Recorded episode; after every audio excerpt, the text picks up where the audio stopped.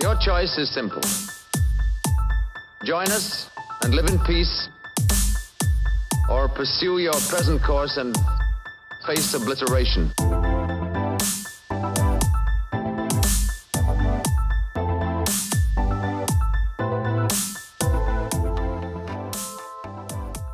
Hello there, and welcome to Season 2 of Skeptics and Believers, a paranormal podcast.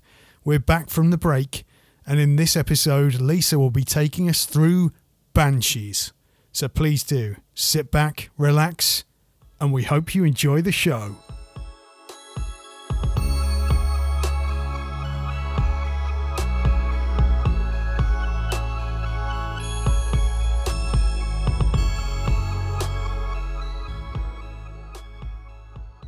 So, Banshees, Irish folklore.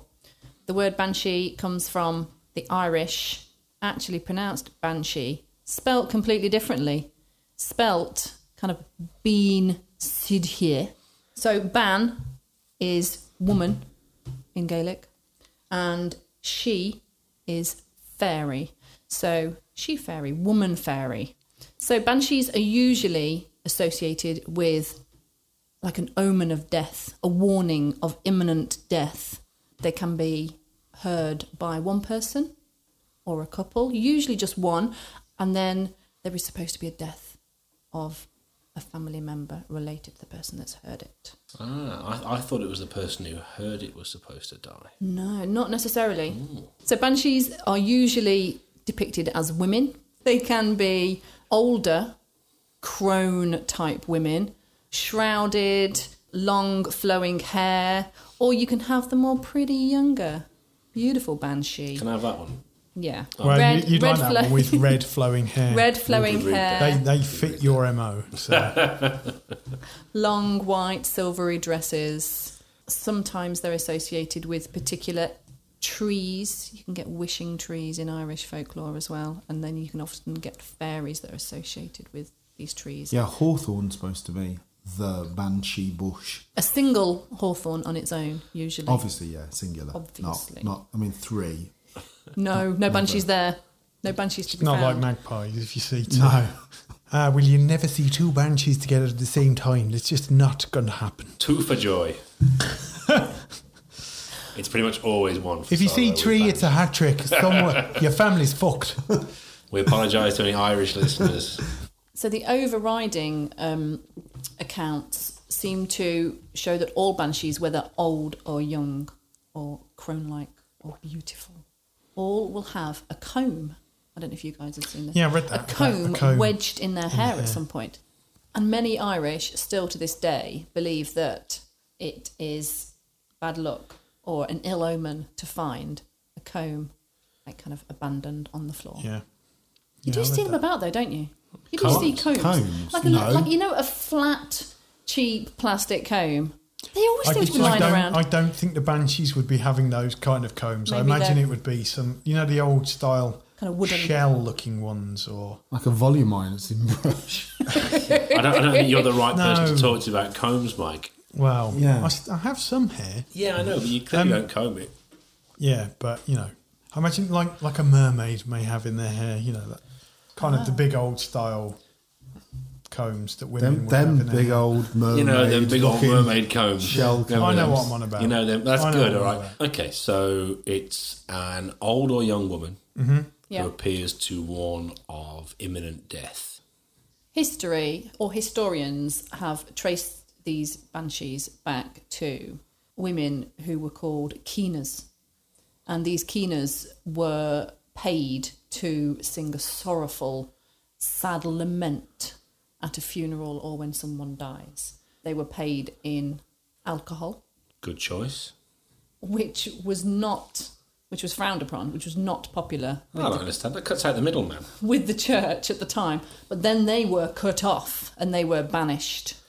So the church was giving these women alcohol? No. Not quite, no. No, it wasn't the church giving them the alcohol. The families of the bereaved Well, the bereaved... No, that's the families are bereaved, aren't they? Yeah. The bereaved families. We're giving them the alcohol. We're giving them that to sing a lamentful song, probably just to kind of help them pass into the afterlife. Yeah. But as they were paid in alcohol, the church... frowned upon it. They did frown upon it because it was seen as kind of ill-gotten. And this is going back to the 8th century, isn't it? It is, yes. 700 and some years ago. It's a very... very long legend then, isn't it? Very long thing for people to still believe in. Yeah, I think it goes back even further. I think the Banshees, they've evolved from an even earlier folklore, Irish Celtic folklore, of a phantom queen called a Morrigan. I don't know if you guys have heard about a Morrigan. I'm aware of Morrigan in the Dragon Age games. Exactly, yes. She's like a witch lady who lives in the woods. Yes. Can she change? Sexy witch lady. Can she change into a crow? Probably a dragon. I think she turns into a dragon. I think she might have turned into a crow. Yeah. So the Morrigan was an even earlier Irish folklore myth. What's the Morrigan of the story then, Lisa? See, the island's like steeped in folklore, isn't it? Oh, yes, definitely. So my boss, who's Irish, was telling me that they, even to this day, they bring up the kids with all these folklore stories. And she said that she was like in her 20s before she realised that this stuff wasn't, as she said, wasn't real. That's obviously her opinion. Her opinion, obviously. Yeah. And mine. But things like leprechauns and banshees and all these other things that are in the Irish folklore, you know, it's been passed on from generation to generation. You think this has been passed on for, we're talking like, what, 1,200 years plus? Did they think that it was kind of restricted to a family bloodline? I'm sure I read this. Yeah, there was some stuff that there was a handful of, I think, wealthy Irish families. It was the Donnellys and the McPartlins, and they are still cursed to this day. Well, I mean, really? It's quite a divorce settlement, isn't it? Yeah. Well done, Mike, you caught up there. Yeah, that's not the family names I came up with, Matt. The O'Neills, who had a castle. Yeah, there's the O'Neills, the O'Briens, the O'Connors, the O'Grady's and the Caverners. The O'Neills had a castle which had a special room just for banshees. The Banshee Room. And they had a few parties over the years whenever they would use that room for non-banshee activity. Bad things would happen, like fires, destruction, death, loss of life. Yeah. Well, they say that would happen. Yeah. Oh, well, it's because we used the Banshee Room again for that game of sardines. I told you. Stop playing Twister in the Banshee Room. When you say party games, we are talking like the 1500s here, so maybe not Twister. But so the castle did burn down in the 1500s because the room that had been set aside for the Banshee, which was that descendants, the O'Neill, Shane O'Neill, the descendant of the castle owner, his daughter was drowned by the fairies and then became... A banshee. And Lisa, isn't it true that at the O'Neill Castle there's a large carved head which relates to some of the banshee folklore, that apparently if that head was ever to be destroyed, that it would be the end of the O'Neill family? Well, you have just answered your own question. There you go. Mm. Well, who's it carved head of? There is a carved stone head in the tower of the same castle, which had the Banshee Room. And this, they've kind of dated it to hundreds of years prior to the tower of this castle being built. And the myth is that if the black head of the O'Neills should ever fall from the tower, then that will be the end of the O'Neill family. As it stands. Mm. It is still there. It's still standing, even though the majority of the castle did burn down after they were playing Twister in the Banshee Room. Allegedly. Allegedly, yeah. The tower still stands, and it's there to this day. And the black head is still in there. Nothing became of the black head of the O'Neills. So going back to the Banshees, one of the things that I read when we were looking at this is that if they were to ever be seen, that they vanish into like a mist or a cloud of smoke. With a flapping sound. Yeah, with a flapping sound, yeah. Right, yeah. It's funny you should say that, Mike, because in Wales, they call them the Hag of the Mist. Mm.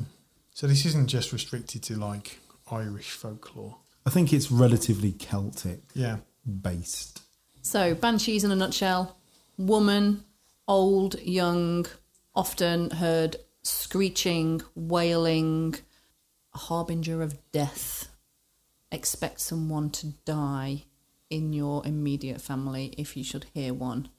Often seen floating, some also associated with trees in certain areas, like kind of boggy, well, that's most of Ireland really, boggy areas as well. So, I read a little bit about banshees as well, and what people think they actually really are, because clearly they're not, you know, ghosty women who are telling you that someone's going to die. Well, it could be. There's no clearly about it, Matthew. That's why we're here. Okay. That's why we're here. Resident skeptic. Resident skeptic. And the most common theory I could find was that they are likely to be owls, and probably more specifically barn owls. Yeah, I think the fact that if anyone sees them, they disappear with the sound of flapping makes it sound like it is a bit noise birdy, of wings. A bit birdy. Wings flying away. And owls are a bit birdy. Yeah. They're also generally seen in, you know, kind of like bright white, aren't they? Yeah. And the underside, the undercarriage of a barn owl is quite shockingly white. Good owl knowledge, man. Good owl knowledge, top owl knowledge. I also read something that said way back in the medieval times that owls were used to spot invading armies, and that they would signal intruders into a person's land with a screech. The invading army would disturb the owls at rest. So there is a belief that maybe the screech isn't a floaty, scary woman, and with a precursor to death is actually a floaty, screechy owl, warning of an impending attack. Which leads to death. Which potentially could lead to death. I think almost always in medieval times. Probably with something spiky.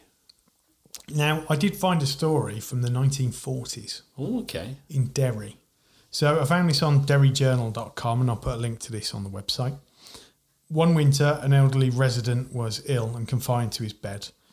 Later that night, the old man's condition deteriorated and a priest was summoned to administer the last rites. Some time after, one of the younger visitors heard a knock on the back door. She asked if anyone else had heard it, but was told no. She heard the knock again, this time followed by a low moaning sound. An old woman sitting opposite noticed her startled expression and instinctively told her to go to the door, exclaiming, "He'll have no rest until the knock is answered." The young girl went to the door and opened it. All at once she screamed and collapsed in a faint. The people inside came rushing out and found her lying on the ground in an obviously distressed state. They brought her back inside, and the girl explained, "When I opened the door and looked across the yard, I could see an old hag-like woman with long white hair and a long white dress. She appeared to be crying and moaning and wringing her hands. She began to come towards the door. I screamed, and she just seemed to vanish." Later that night, the old man passed away.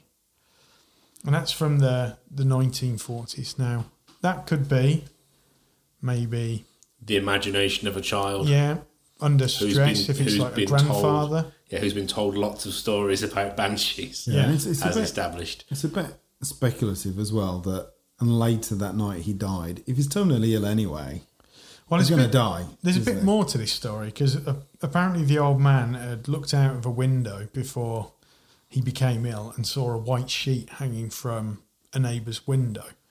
And his wife thought it was very odd that this woman would be hanging and washing out the window, because it's not what she would normally do. And that the son, after the father had passed away, said that he'd had a strange experience where he'd heard a peculiarly mournful wail coming from near the bottom of the street. And when he looked, he noticed there was a young child sitting under a windowsill crying. And that when he walked down the street to speak to this child, see what was wrong with them, the child was actually an old haggard woman that was sitting there moaning and wailing. Did she disappear? Grotesque in appearance, yeah. And when he approached her, when he got closer, she got up and kind of scarpered away. But didn't turn into mist. Yeah. Didn't turn into mist, no. But, you know, again, that's from the 1940s. I think it was around about 1943. It shows persistence of the myth, doesn't it? And it shows that it at least in, what did you say it was called? The Derry Chronicle? DerryJournal.com. The Derry Journal, that it was still being reported, you know, in local news in Ireland, at least as recently as the 40s. Even more recently, I found a story from 2014. Ooh. Super recent in the grand scheme of things. This was reported by somebody called Emily. Surname has been blanked out. We can also put a link to this on the website. I live in a small farmhouse in a pretty rural area of Ireland, which isn't saying much as most of Ireland is rural anyway. I heard what sounded like at first the screaming sound that cats make when they have a standoff, but it slowly started to transform into a contestant ringing scream coming from the distance. It was coming from a field next to me, which is locally nicknamed the Far Bog. The Far Bog. As it is just that. A bog that is far away from anything in particular. Descriptively accurate. Yeah. Haven't you got one of those on the top floor, Mike? Yes. Right now it's the furthest bog. So Emily goes on. I panicked and thought that someone had gotten stuck in the bog, which is actually a common way of death here, sadly. So I called the guards, a.k.a. the Irish police, and ran outside to try and find her. When I got to the bog, I saw a woman standing upright on a stone wall that borders the bog. She had her head tilted upwards and was screaming so loudly that it actually caused some pain. She appeared to be wearing a flowing dress of some sort. This freaked me out as I presumed it was some drugged up or drunk person, and I ran back inside and waited for the guards to come. A single patrol car came up a few minutes later, but the screaming had stopped by then. I explained to them exactly what had happened, and they were actually the first to mention the possibility that it was a banshee. Top police work, that is, isn't it? That's a banshee. Yeah. What you got there is a banshee. We're going home. They mentioned that this sort of call happens every few years. They officially wrote it down as a drunken, disorderly person on private property who left, but then told me to call all of my immediate family to make sure everything is okay, and as they both believed it was a banshee. I did just that and sadly found out that my mother had passed away in her sleep that night. So the police said to her, that's probably a banshee. You might want to call your family and make sure they're all okay. Yeah, absolutely. She has sent some photos into this particular website where the story was told, and it literally is in the middle of nowhere. And she does show pictures of the wall, which apparently is the wall of an old house where they put people to die during the famine. Wow. So it is actually, it is a little bit more freaky. But that just shows, as I was saying earlier, how kind of these folklore stories are kind of like entrenched in... Yeah. Everyday Irish life. But she didn't take a picture of the banshee, did she? Because at 2:00 in the morning, when you hear someone screaming, the first thing you think of is... I think you'd have your phone if you were going out to the Far Bog in 2014. Yeah, I think you might have a smartphone. I wouldn't go to the bog in my house without my smartphone. Yeah, but if they got no signal... It is literally in the middle of nowhere. How did she call the police? House phone. I'm sceptical, surprisingly sceptical. The light wail of a banshee could be anything, really. It could be, like you said, cats squaring off. It could be foxes. Oh, foxes! They sound like... they make a horrendous noise. You've heard foxes? They sound like dying children, especially when they're at it. God, how do you know what dying children sound like? Well, these okay, I'm going to just imagine that's what dying children sound like. Awful. Or owls as well. Owls, yeah. Okay, so each episode we're going to have the Skeptometer, which is where we decide how real or how unreal these stories are. So in this episode, for the Skeptometer, where are you on that scale, Lisa? So like 10 being the most believable and 0 being, I think it's a load of rubbish. Oh, tricky. But I think I'm going to have to come in at about a 4. Oh, lower than I thought. Yeah, I'm coming in at a 4. Even though I've done quite a bit of research into this, it does all lead back to very, very old Irish mythology. And I think it's just, a 4 for me. Thank you. Okay. Matt? I'm going to go with a 3. I'm going to go one lower than Lisa. Some of this I can understand as being a mythology thing, but I think it's quite a common instance in small communities that when old people hear about a death, irrespective if they know the person very well or not, they tend to always want to go and sort of get involved. And that's the old person's way, isn't it? And the idea of people turning up and singing at a funeral, whilst not massively popular here in the UK, I know internationally it's quite a popular thing. In Portugal, for example, that's quite a common thing, that you have people come and sing quite mournful songs at funerals. I just think, yeah, I think it's a combination of some old stories and actually some kind of anecdotal old botherers turning up at funerals. Okay. Well, it's a 2 on the scale for me. Ooh. It's a 2. Maybe somewhere way back, there was some kind of oddness where one occasion some old crone was out in a field screaming, probably because a loved one was really ill and about to die, and someone spotted it, and, you know, the stories were created there and then, and they've been passed on for like 1,300 years, and it snowballed. But I don't think there's really anything behind it, because no one's got any recordings of these banshee screams. No one, there's no pictures and no videos, you know.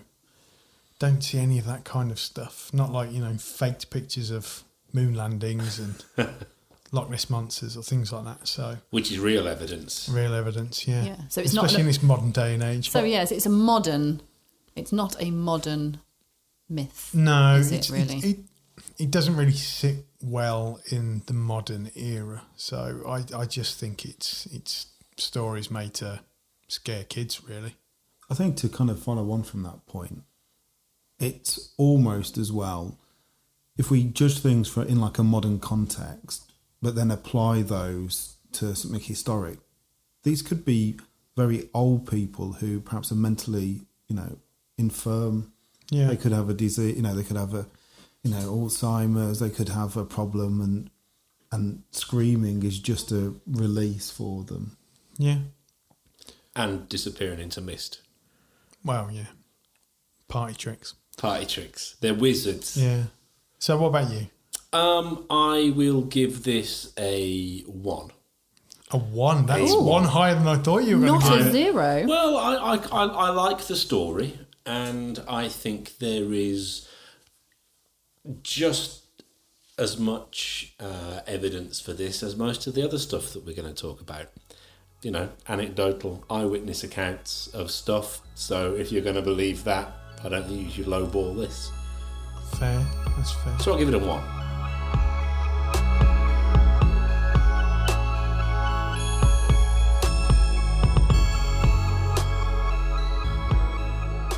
And there you have it, guys. That was our episode on banshees. We hope you enjoyed that. If you haven't already, please do subscribe and like our podcast on whatever platform you're listening to. And if you already have, thank you ever so much for your continued support. We are slowly but surely gaining more and more listeners with every passing week. So there will be plenty more content coming. You can find us on social media platforms such as Instagram and Twitter.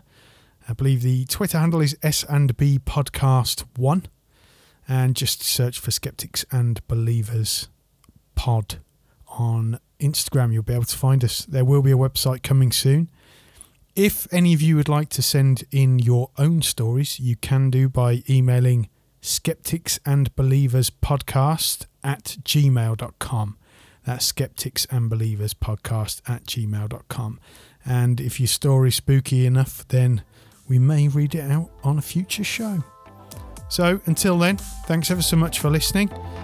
Do take care of yourselves. This podcast has been brought to you by Obsidian Shark Productions. The music featured in this podcast can be found at freemusicarchive.org and is used under the Creative Commons license. More details can be found on our website.